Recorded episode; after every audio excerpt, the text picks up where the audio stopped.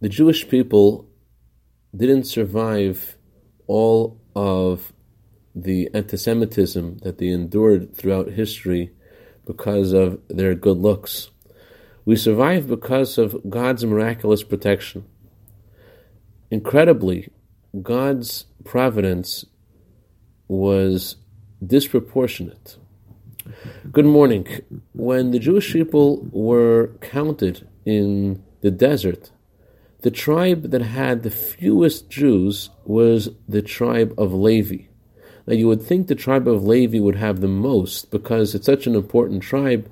The priests, those who served in the temple, those who blessed the people, you would think that they would be blessed with more people. But Nachmanides says the reason why they had the least, the lowest population was because God promised the Jewish people that the more anti Semites try to hurt them, the more they will multiply and succeed.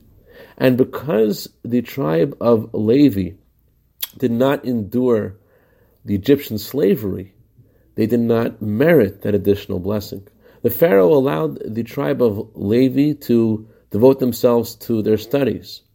But to their detriment, because they didn't devote themselves to the work of the Pharaoh and because they didn't suffer, they did not merit the blessing that God says, as they tried to make you pained, so shall you multiply and be great. Which tells us something about God's miraculous protection and about anti Semitism.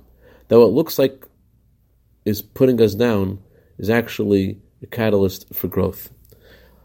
I'd like to dedicate our minute of Torah today to the neshama of Rabbi Menachem Aaron Ben Yosef Akain, Rabbi Ruddle, anniversary of passing is tonight.